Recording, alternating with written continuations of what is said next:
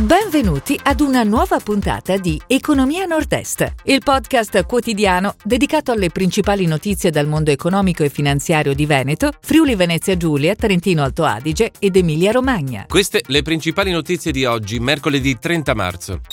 L'export dei distretti agroalimentari italiani sale a 22 miliardi. Carraro, fatturato 2021 a 643,9 milioni di euro. Genagricola entra nel mercato delle birre artigianali. Fincantieri vara la quarta corvetta per il Qatar. Covid, in arrivo nuovi ristori per le imprese dell'Emilia-Romagna.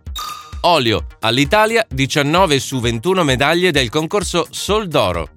L'export dei distretti agroalimentari italiani sale a 22 miliardi. Nel 2021 le esportazioni dei distretti agroalimentari italiani si chiudono con un bilancio positivo.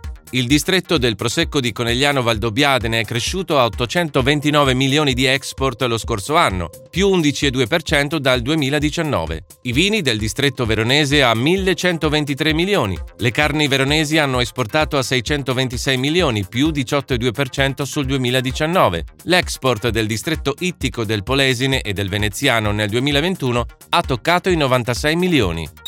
Carraro, fatturato 2021 a 643,9 milioni di euro.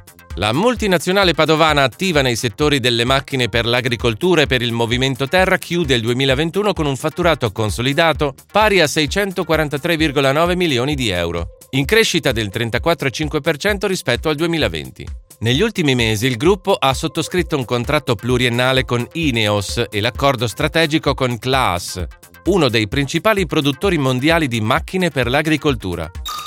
Fincantieri vara la quarta corvetta per il Qatar. Si è svolto ieri il varo della quarta corvetta commissionata dal Ministero della Difesa del Qatar. Le unità realizzate da Fincantieri saranno altamente flessibili, con capacità di assolvere a molteplici compiti, dal pattugliamento con capacità di soccorso in mare al ruolo di nave combattente.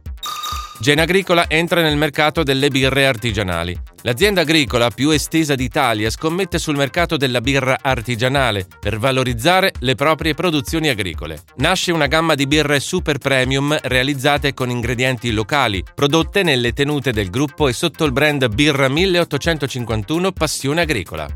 Gruppo Itas chiude l'anno con un patrimonio in crescita. La più antica compagnia assicurativa italiana con sede a Trento ha approvato il bilancio 2021 con un utile consolidato prima delle imposte a 28,9 milioni di euro. Il comparto danni registra un utile lordo di 13,8 milioni, mentre quello vita di 15,42 milioni. Il gruppo presenta al 31 dicembre 2021 un patrimonio netto complessivo di 524,4 milioni di euro, in crescita del 4,2%.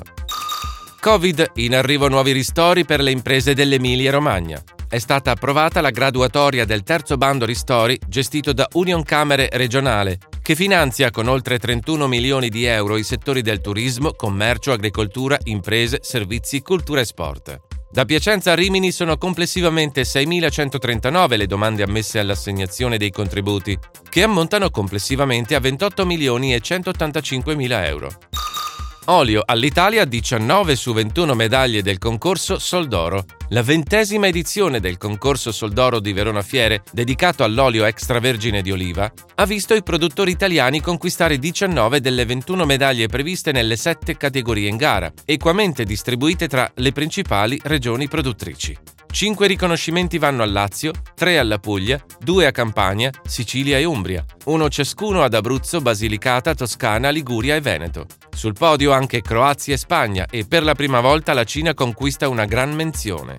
Si chiude così la puntata odierna di Economia Nord-Est, il podcast quotidiano dedicato alle principali notizie dal mondo economico e finanziario di Veneto, Friuli Venezia Giulia, Trentino Alto Adige ed Emilia Romagna. Appuntamento a domani!